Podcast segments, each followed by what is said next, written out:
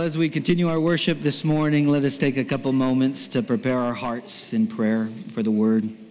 Um, Father, oh, we thank you that we can come together in your presence with your people to be reminded through the songs that we sing of your greatness, your goodness, your love. Thank you for Jesus. Thank you for the cross and what Christ has accomplished on our behalf. And uh, Father, we thank you for our right standing before you in, our, in Jesus. Uh, Father, as we transition our worship from uh, singing and song and giving to your word, we pray, Lord, that you would prepare our hearts and minds, that you would get us out of the way. We pray what we know not, that you would teach us, what we have not, that you would give us, and who we are not in Christ, please make us. And we ask it all in the mighty name of Jesus. Amen. I don't know if you know it or not, but the city of Eugene has actually been in the news these past couple weeks. And this is what one of the reports read. I'd like to read it to you. The Oregon State Police say a driver was hurling cash out of his vehicle, leaving the roadside reportedly littered with $100 bills, prompting drivers in both directions to stop and to collect. Police agencies received calls around 7:23 p.m. on Tuesday, April 11th about money floating on Interstate 5 near the south end of Eugene. Responding troopers identified the driver as a 38-year-old male. He explained he wanted to gift the money, roughly $200,000 he estimated. Authorities said there was no way to confirm how much money he actually tossed. Troopers asked him to stop throwing money onto the roadway because it was creating a traffic hazard, and he agreed. The Oregon State Police said responding troopers couldn't find any bills along the highway after the incident, saying drivers did a thorough job of gathering the loose money. you know, when I read that, I couldn't help but laugh, but it, the story also serves as a good example what it looks like to, to go about the wrong thing, or to, to pursue the right thing, but to go about it the wrong way. I mean, he was pursuing generosity, but causing traffic hazards in the meantime. You know, as Christians, I'd like to suggest there are times when we find ourselves pursuing the right thing when it comes to the Christian life, but going about it the wrong way whenever we live in light of this life and not the next. Whenever we live in light of this life and not in light of the return of Christ that could happen any moment when Jesus is going to come to judge the world and to forever set up his kingdom, consummate all things according to his will. This morning I'd like to invite you to the letter of 1 Peter chapter 4.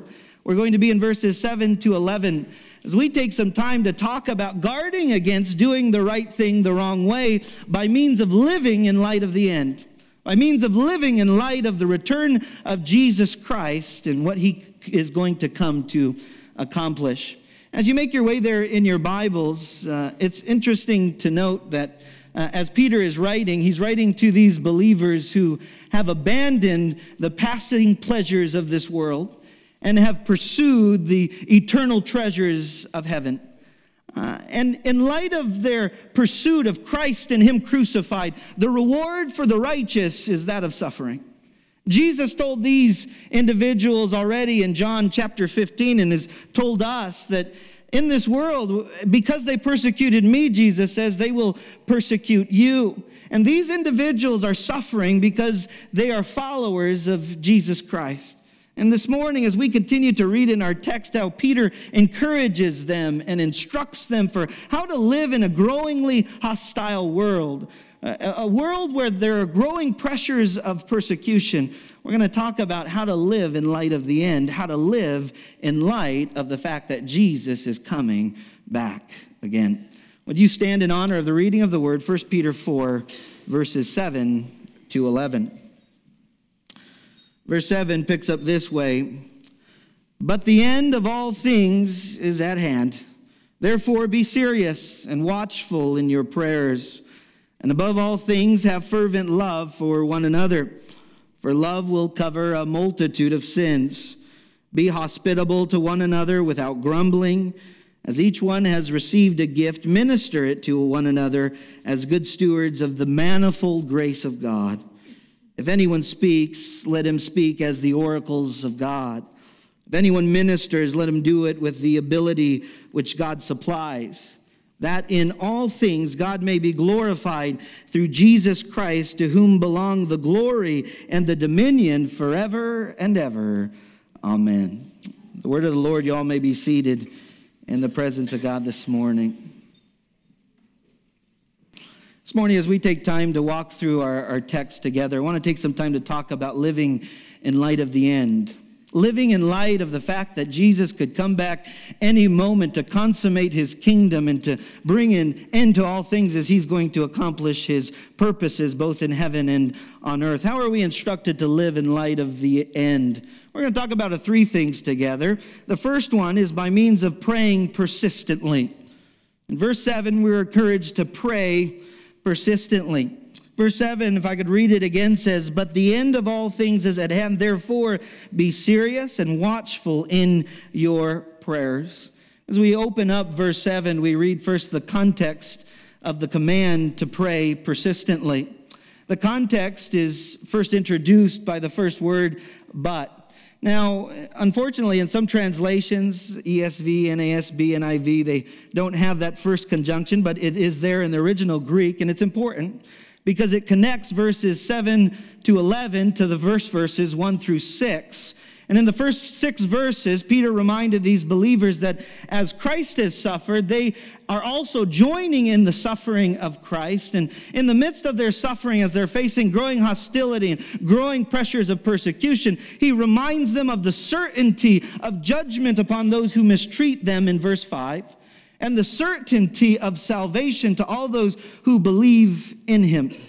It's a reminder to these believers that the worst the world can do to them is kill their body. Elsewhere in Scripture, it says, Don't fear the one who can kill your body, fear the one who can destroy your body and your soul.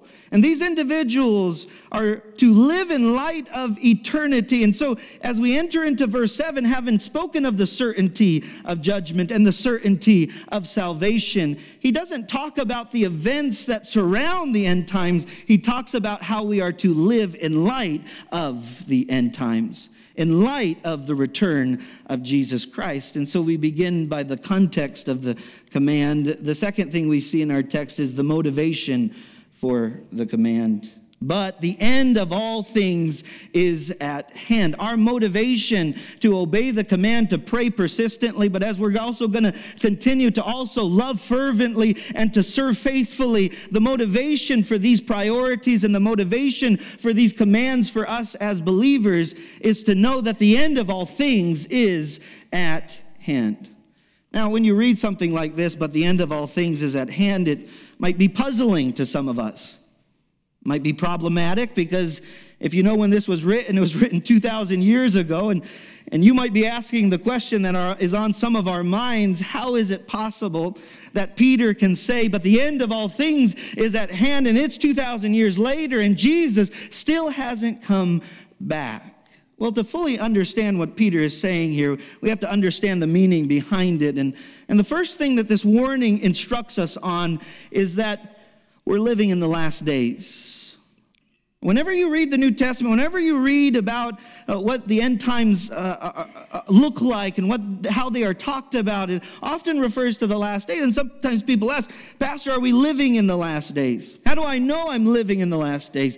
We're living in the last days because the last days refer to the timing between the first coming of Christ and the second coming of Christ.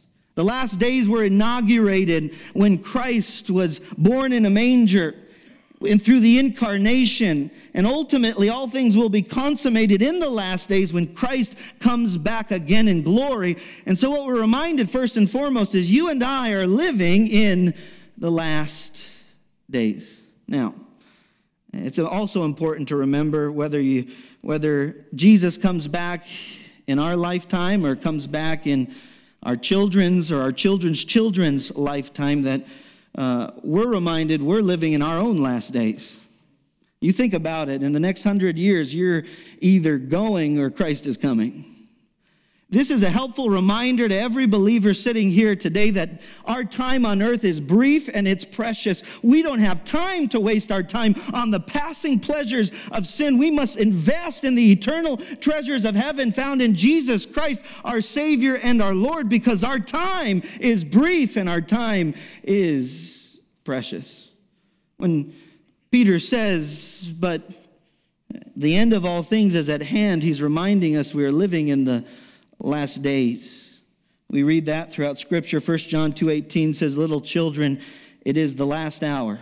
And as you have heard that the Antichrist is coming, even now many Antichrists, speaking those who deceive, have come by which we know that it is the last hour. The signs of the last days were present in the days of the apostles, and they continue to be present today. We are living in the last days. Hebrews 1 1 through 2 says, God, who at various times and in various ways spoke in time past to the fathers by the prophets, has in these last days spoken to us by his Son, whom he has appointed heir of all things, through whom also he made the worlds. In these last days, we're living in the last days. Uh, secondly, this warning doesn't just tell us we're living in the last days, this warning tells us that Christ's return is imminent. That word imminent means sudden or unexpected. When we're talking about the imminent return of Jesus Christ, we're talking about the fact that Jesus could come back at any moment. So we need to be ready. We need to be sober minded. We need to be alert. We need to be going about the business of the kingdom of God and not wasting our time on the passing pleasures of sin in this world. We read about that in Revelation 1 3. Blessed is he who reads and those who hear the words of prophecy and keep those things which are written in it. For the time is near, it's imminent, it could happen at any moment. Christ could return today, he could return tomorrow. We need to live in light of his return that is any moment. Romans 13, 11 to 12 says, And do this, knowing the time, that now it is high time to awake out of sleep. Be spiritually alert Exercise spiritual sobriety, for now our salvation is nearer than when we first believed. And if it was nearer then, how much more is it nearer now? The night is far spent, the day is at hand. Therefore, let us cast off the works of darkness and let us put on the, the and let us put on the armor of light. The return of Jesus Christ is imminent what we are invited to do in a text like this when it says, But the end of all things is near, is to picture Jesus Christ sitting at the right hand of the Father on his seat, sitting at the edge of his seat, waiting for the Father to say, Go. There is nothing at this moment holding Jesus back from coming back again except for the will of the Father. It was true in the apostles' day and it's true in our day. We are to live in light of the fact that Jesus could come back at any moment. So let me ask you the question Are you living in light of the end? Are you living in light of the fact that Jesus could come back right now? Are you alert? Are you prepared? Are you ready? Because when he comes back again, he promises to bring judgment to the world. I ask you this morning if you're sitting here today and you don't have the assurance of your salvation, you don't know if you died today or if Christ came back at this moment, you would be with him in heaven. Today's the day of salvation. Don't wait to make the decision. Right now, right here, admit your need for him. Receive Christ into your life. Make him your Savior and your Lord. The day of judgment is near because Christ's second coming is near. And if we're picturing Jesus as sitting on the edge of his seat, it's a reminder that there is a sense of urgency, brothers and sisters in Christ, because there are those in our family members, among our friends, in, our, in, in the workplace, among our coworkers, among our neighbors. Would there be a greater sense of urgency for us believers if we knew that Jesus was coming back today or tomorrow? That's how we're called to live. I can't wait to talk to my lost family member about this tomorrow because today is the day of salvation and Jesus could come back at any moment. I need to live in light of the end. And so when Jesus says, or when Peter says, excuse me, that the, that, that the end, that the end is, is near, that the end of all things is at hand, it's referring to the imminent return of Jesus Christ. But the purpose and the motivation is not to motivate us to complacency or fear, but holy living. Uh, when Peter writes this, he's not motivating us to complacency, to say, okay, Jesus is coming back again. He could come back at any moment, so I'll just quit my job. I'll live off of somebody, and I'll go about my business and continue to do things. And so I, am kind of apathetic to the world around me. And so the motivation is not towards complacency, the motivation is not towards fear. Because some people learn, oh, we're living in end times. I take a look at some of the some of the events that are happening around the world, and we pay close attention to uh, things when it comes to the end times. And some people find themselves fearful. Some people find themselves anxious and worried, but uh, the command is not to be fearful, to run and hide, to go off into a cave somewhere and hide out until Jesus returns, stockpile a bunch of weapons somewhere. But the text tells us that we are to pursue holy living in light of the return of Jesus Christ. And so we get to learn about the priorities we are to pursue in light of Jesus' certain coming. So we saw the context, we saw the motivation, and then the content of the command. He says, But the end of all things is as, a hand, as at hand. Therefore, be serious and watchful in your prayers. Doesn't say go run and hide. Don't stockpile a bunch of weapons. Don't go up and pile up a bunch of food in your, in your pantry somewhere. You can do that if you want. But our focus should be a priority of, of prayer. Do you really believe that Jesus could come back at any moment? Do you believe that today could be the day when Jesus returns or tomorrow? How would that change the way you pray for your children? How would that impact the way you pray for your spouse and your family members? How would that change the way we, we see the local church and its purpose and the urgency for us to be about the business of the kingdom of God?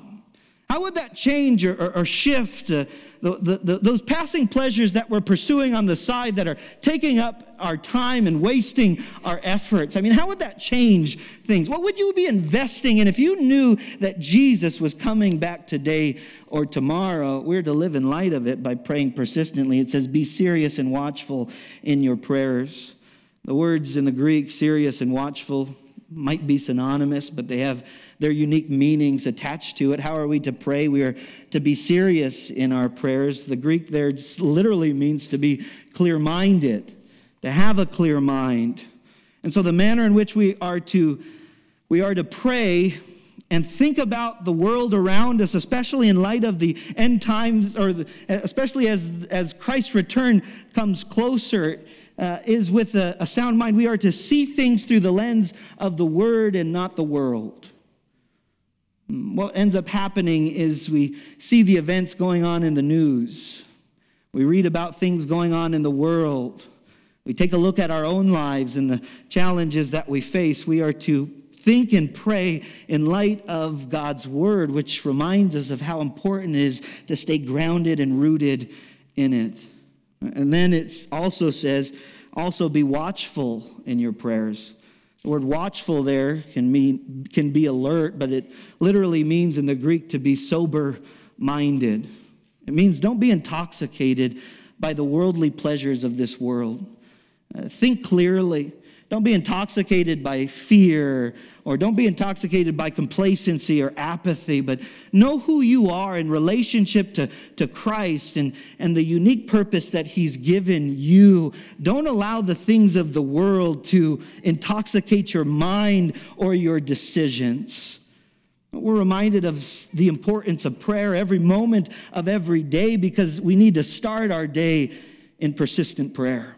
Because if we're not starting our day in persistent prayer, ultimately, what ends up happening the rest of the day, we make decisions and we go about our relationships and having conversations, not in the way of the word, but in the way of the world.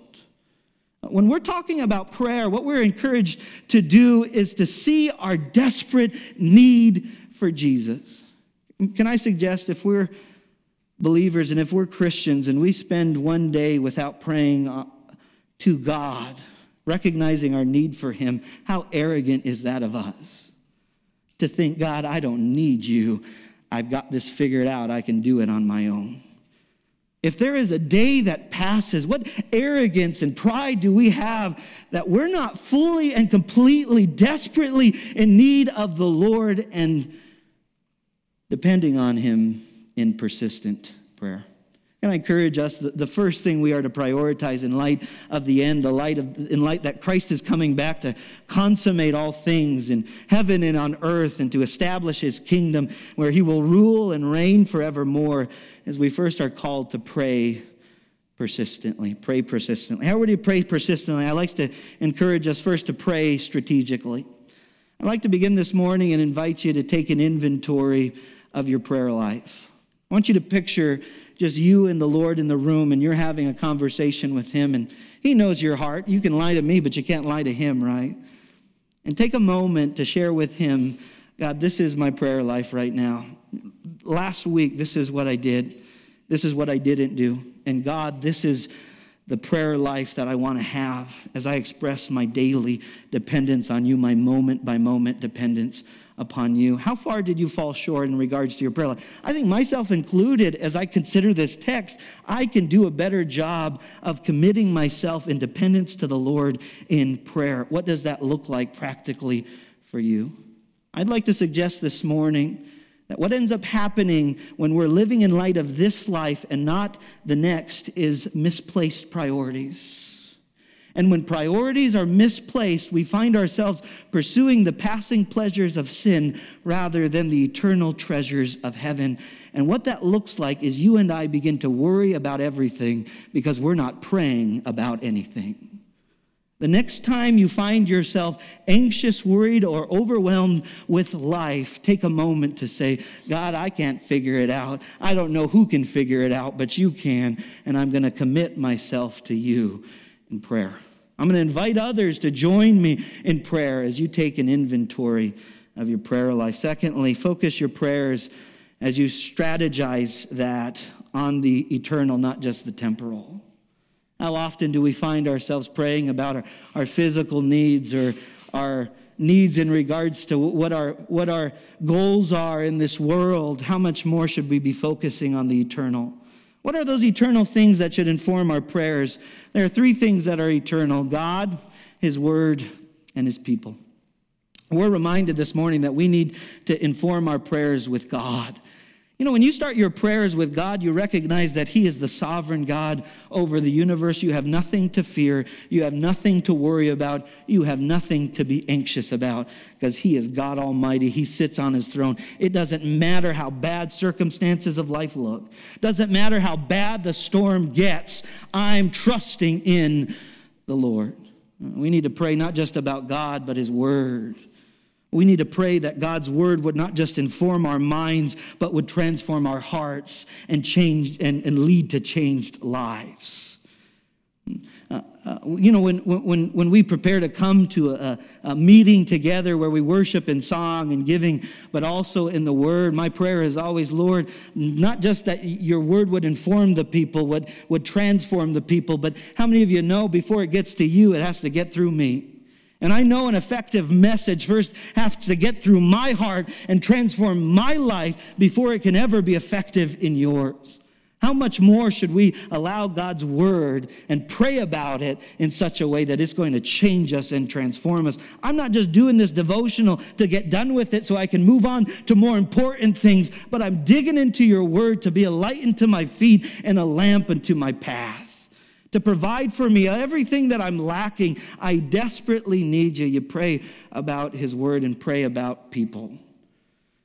You know, all people are eternal in some sense, some unto, unto eternal life, others unto eternal death, eternal separation from God and his people forever. If we're going to focus our prayers on the eternal, we need to recognize that there are people around us in Springfield, in the workplace, in Lane County, going to hell, and we have an opportunity to point them to the only way out, and there's only one door, and his name is Jesus. Recognize the urgency Recognize the need to, to go out and, and invest in the eternal. And so pray strategically. Secondly, I'd encourage us to pray consistently. Pray consistently. Can I ask you this morning, how do you feel about those people who call you only when they need something from you?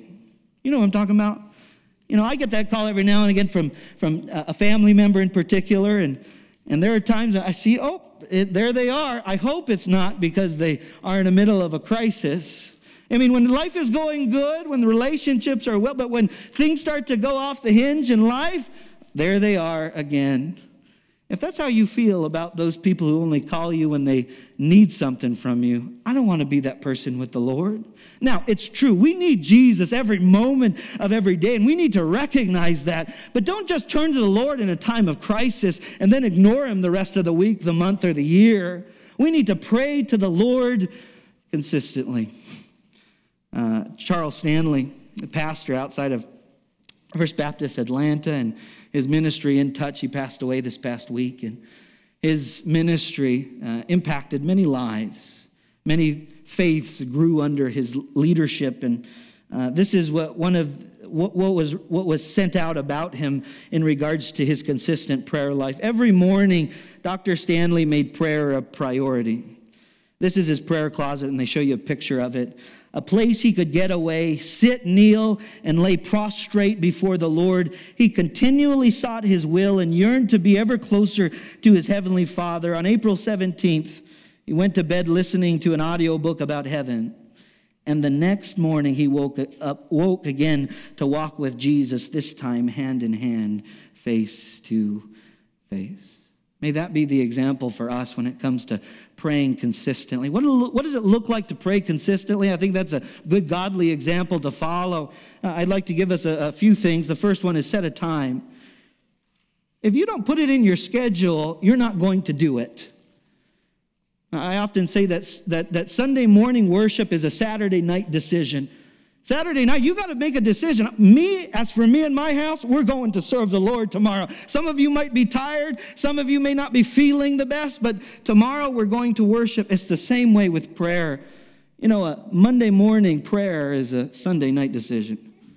Wednesday morning prayer is a is a Tuesday night decision. You need to put it in your schedule and say, I'm going to rise a little bit earlier, five minutes, 10 minutes, an hour earlier, because we're living close to the time of the end, when Jesus comes back again in glory, I need to be praying and I need to set a time. Secondly, set a place. Where's your prayer closet? Where's that place where you can turn off the world and stay focused on the Lord? Yes, it might be the car where you're driving, but can I encourage us? Take time to have an actual prayer closet where God gets your undivided attention where it's not you multitasking, doing this or doing that, but, but set a place where you can take time to pray. It might be your bedroom, it might be an actual closet, it might be your bathroom. Just find a place where you can be alone with the Lord. Thirdly, set a posture. I don't know about you, but it's more meaningful to me in certain times when I'm praying to sit down, other times to stand up.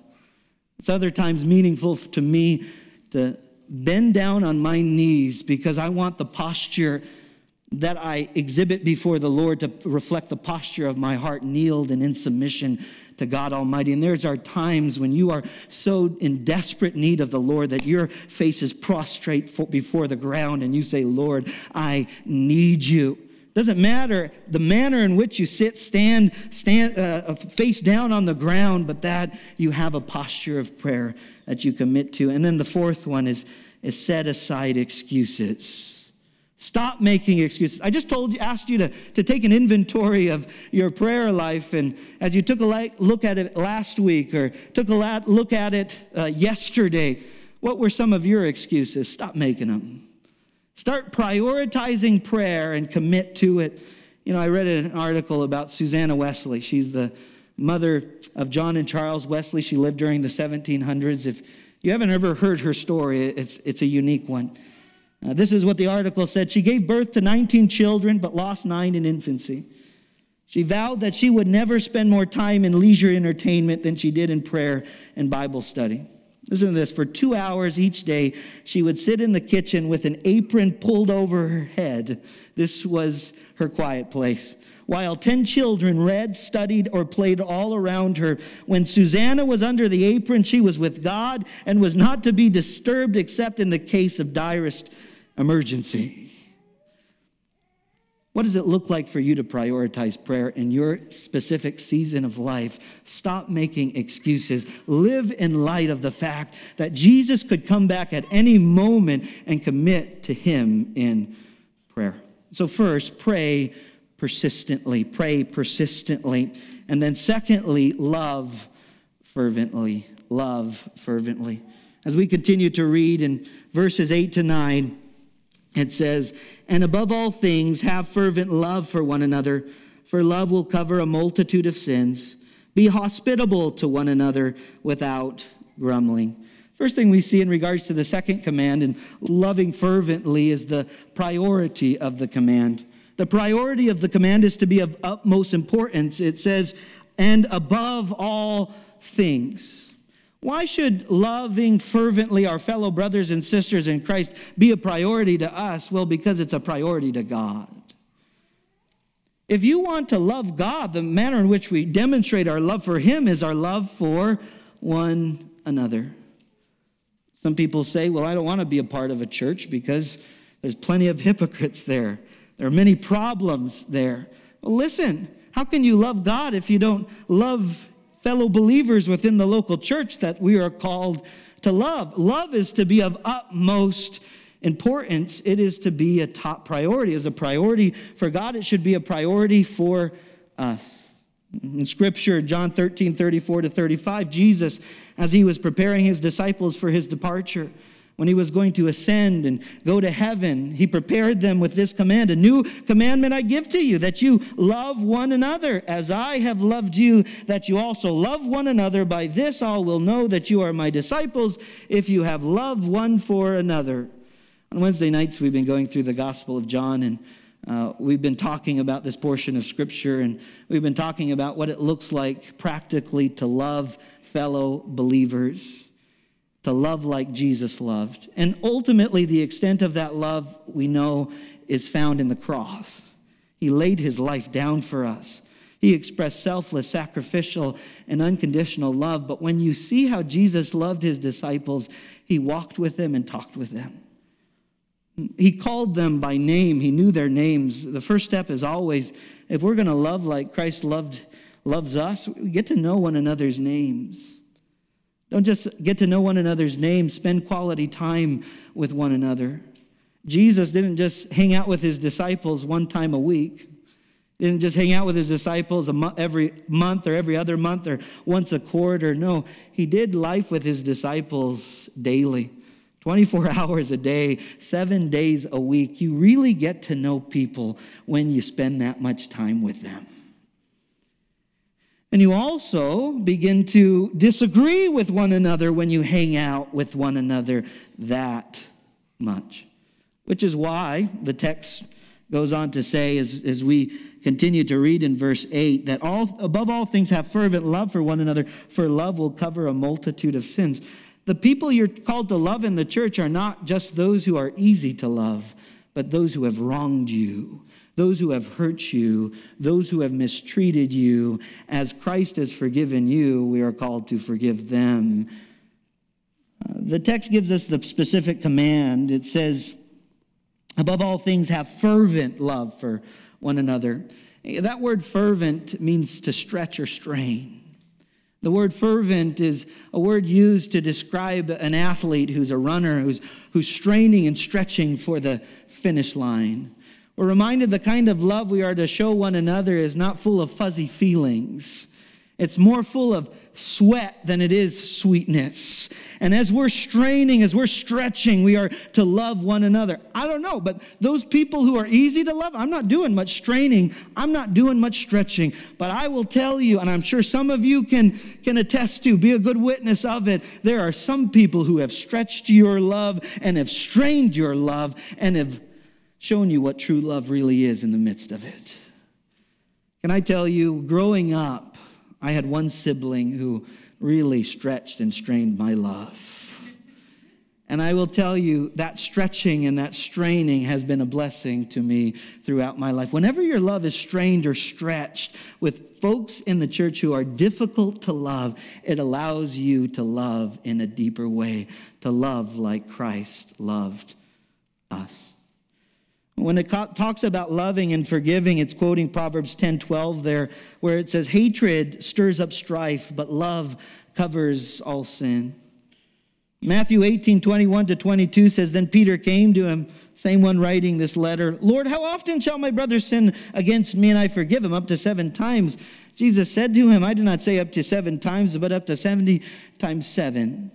Now, he's not talking about the exact number, 70 times 7, whatever that number is, but he's saying a, numberless amount of times.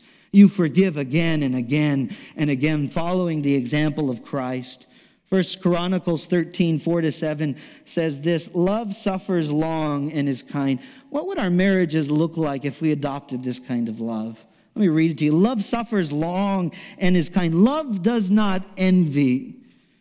Love does not parade itself, is not puffed up, doesn't behave rudely, does not seek its own, is not provoked, thinks no evil, does not rejoice in iniquity, but rejoices in the truth, bears all things, believes all things, hopes all things, endures all things. That's the kind of love we are to show one for another as we love fervently. I want this message to be very practical to you this morning. And so I want you to think about those who have been stretching and straining your love. Maybe you're married and, and your spouse has been stretching and straining your love. Ask God to help you continue to love as He has loved you. Ask Him to help you adopt an, a heart of forgiveness in, in areas where you've been holding on to past hurts and holding on to past resentment, and that resentment has turned itself into ugly bitterness that seems to cause a barrier between you and your spouse. Maybe it's someone who's among your family or your friends who, who are in the church, and there are some of those who have been stretching and straining your love. See that as a great blessing as you're growing and maturing in the kind of person that God has called you to be. The expectation of this is that you will be wronged, you will experience hurt, and you will experience offenses because the unfortunate thing about all of us is that we are a bunch of imperfect people. Thank God that God loved us.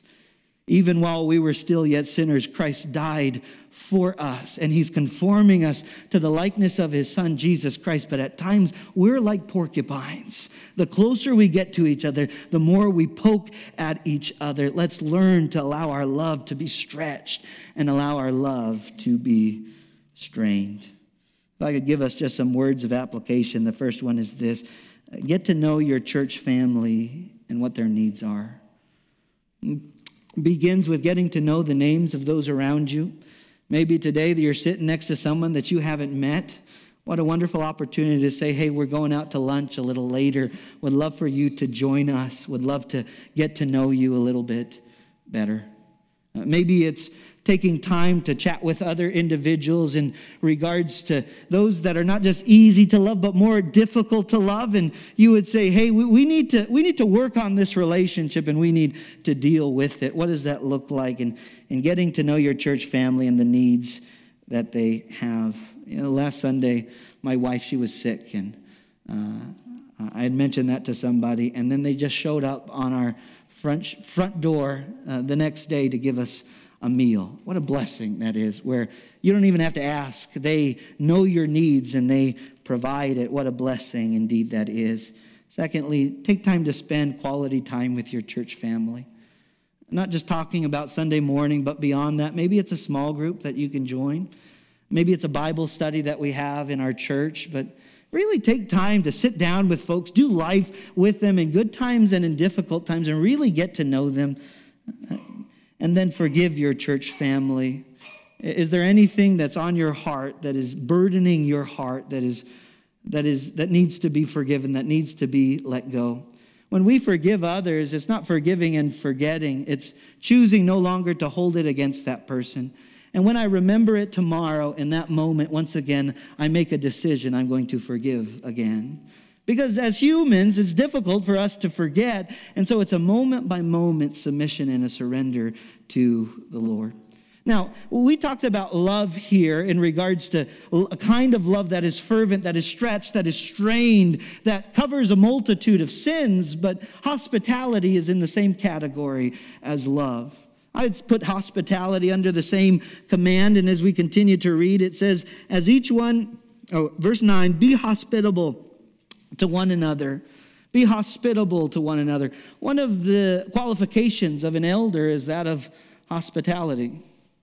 The word hospitality literally means love for strangers. Uh, I read, or I was watching a message this week.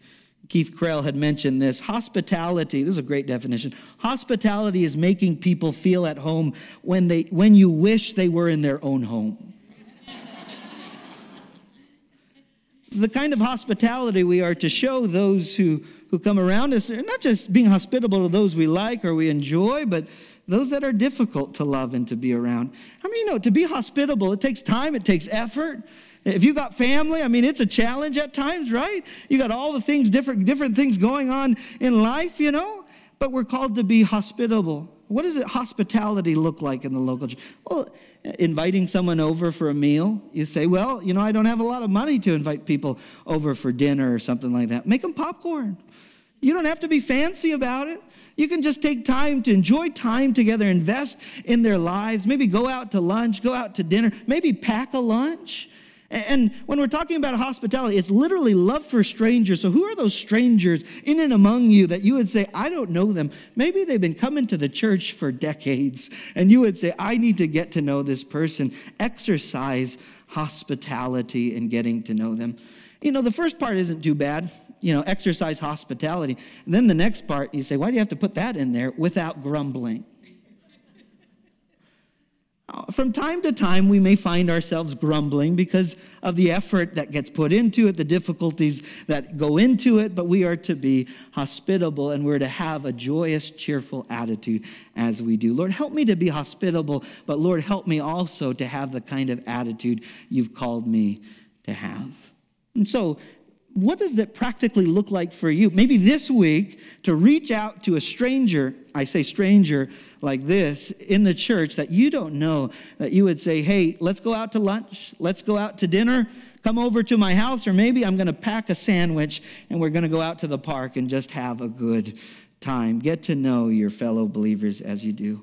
And so, how do we live in light of the end? By means of praying persistently, by means of loving fervently, and then lastly, by means of serving faithfully. Serving faithfully. Verse 10 reads this way As each one has received a gift, minister minister it to one another as good stewards of the manifold grace of God. You know, as we serve faithfully, we begin first to see the, the recipients of the command. The recipients of the command are each who have received a gift. Who are those who have received a gift? They are those who are followers of Jesus Christ. What we're reminded of in this room is each one of us has not only the Holy Spirit, but a gift of the Holy Spirit to serve the body of Christ. Each one of us has at least one specific gift or a combination of the categories that you read about in Scripture to serve the local body. In Romans 12, 3 through 8, and 1 Corinthians 12, 4 through 10, you can read about some of those specific categories. Ephesians 4, 11, and then, of course, here, 1 Peter 4. And so it's pretty easy to memorize Ephesians 4, 1 Peter 4, Romans 12, 1 Corinthians 12, and that's where you can find the gifts that are listed. But all of us have at least one gift. The text goes on to tell us, it, goes on to tell us in verse uh, 10 as each one has received a gift, minister it to one another. So, what is the purpose of the spiritual gift that you've been given? Well, to serve the needs of others in the church. You have a gift that you can serve the rest of the body with. Uh, in a moment, he's going to list those two categories of gifts that gifts can fall into maybe serving, maybe speaking, but you all have a gift. If you're not serving with your gift, you are not allowing someone's need to be met by the gift that the Holy Spirit has given you. If you're not exercising your gift in a moment, we're going to see that those gifts, the purpose of those being exercised is for the glory of God and what you do when you not when you do not serve with the gift that God has given you, you are holding God back from getting all the glory that he is indeed worthy of. Use the gift that God has given you. It says, as each one has received a gift, minister to it to one another as good stewards of the manifold grace of God. A steward was a, a slave or a servant in the household. He had he, he owned nothing, but he managed everything. This chief servant and, and steward was someone who had access to all of his master's things, and he was to be a good steward of them. We're called as believers to be good stewards of the gift that we have been given. So, is your gift being exercised or is your gift being wasted? We have a responsibility to be accountable before the one who has granted us the gift. Minister to one another as good stewards of what? Of the manifold grace of God. In the Greek, that word manifold is a beautiful one because it speaks of the diversity of gifts. It can literally mean multicolored. And so, if you were to take a look at Twin Rivers Church and the members who make it up, and you were to see in colors the, the diversity of gifts that God has given this local body, it would be a beautiful, diverse um, colors that you would see as if it were just spread out. And that should be the beauty of the way the church functions.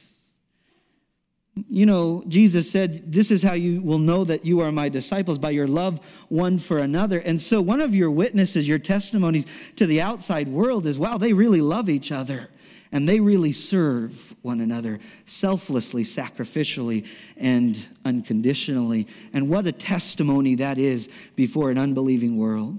The worst testimony that you can show is when you're disagreeing with one another.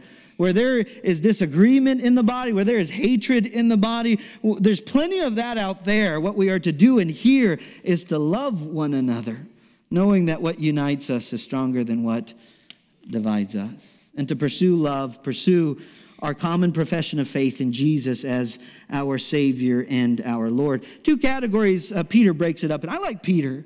Peter's very practical. I mean, he breaks the, the, the, the, the, the gifts into two categories. If anyone speaks, let him speak the oracles of God. And so, if God has gifted you to preach, to teach, to counsel, in regards to the instruction of God's word. If you're a mother and you have an opportunity to use your gift in the lives of your children or a grandparent to give to use that gift in the lives of your grandchildren, don't you waste that, use that. If you got the gift to minister to the children or minister to the youth, don't waste it, use it. And so the first category is speaking, and he just breaks down all those speaking gifts into one category. Speaking, what does it say here? The very oracles of God. If that's your gift, don't simply speak from your experience. That may be helpful from time to time. Don't speak from what the latest culture um, books will tell you, but speak from the authority of God's word. God's word is authoritative and true. It's inspired by Him and it's profitable. Do we really believe that? I mean, is this sufficient and is this enough? Or do you have to look outside of God's word? The reason we teach and preach God's word week in and week out is not just so that it'll go in one ear and go, go in one ear and go out the other, but that it would not just inform you, but it would transform you, that it would change your life, to let the word go out and to know that it's not going to return void. If you've got a speaking gift or an opportunity to use that speaking gift, or God speaks in and through you to fellow believers or even unbelievers, take that opportunity not to waste your gift, but to use your gift. Speaking, the other one is serving, is ministering. Um, having said he speaks the very oracles of God, it says, if anyone ministers or, or, serves, let him do it with the ability which God supplies. Who gives us the ability to, to do these gifts? Are they developed? No, they're from the Holy Spirit who, who provides it. That in all things God may be glorified through Jesus Christ, to whom belong the glory and the dominion forever and ever. Amen. What we're reminded, uh, Peter, he, he wraps up this section. A lot of times you read elsewhere in letters when you wrap up a section, you end with a doxology. Peter ends here with a doxology, but he's still got another chapter to go. I mean, he's so overwhelmed by the grace of God, the manifold grace of God, the, the beauty of the gifts that God has given the local church to serve one another with, to love one another with, that he breaks out in a doxology of praise. Can I ask you this morning, when you reflect on how blessed you are because of the way fellow members have ministered to you in this church, do you simply compliment them or do you say, To God be the glory? That should be our prayer. You, know, uh, we should serve with our gifts with excellence. We should do what God has called us to do. If you've got the gift of singing, to sing to the glory of God and bless the body as you do. If it's teaching, if it's preaching, if it's counseling, you should use those gifts to the glory of God. If it's ministering, if it's mercy, if it's giving, whatever the gift that God has given you, may it all give God glory, honor, and praise forever and ever. You know, uh, often, you know, as a preacher, your gifts are a little bit more open than, than others because you're standing on a stage and sometimes people will say, Oh, that was a good message. It really ministered to me. And that's a wonderful thing to say. Wow, to God be the glory that He used someone like me and used my voice to communicate the beauty and the majesty of His Word to not just inform, but transform. What gift has God given you where you can say, To God be the glory forever and ever. Amen. This morning, I want to encourage you to live in light of the end. We're living in light of the last days. Jesus could come back at any moment. When you leave here today, may you picture Jesus Christ sitting at the edge of his seat, waiting for the Father to say, Go, as he comes back to judge the world and to bring salvation to his people. And when you live in light of that, you'll know that you've been called to pray persistently. You'll know that you've been called to love, love selflessly, sacrificially, unconditionally, fervently. And you know that you have been called to serve with the gifts that God has given you.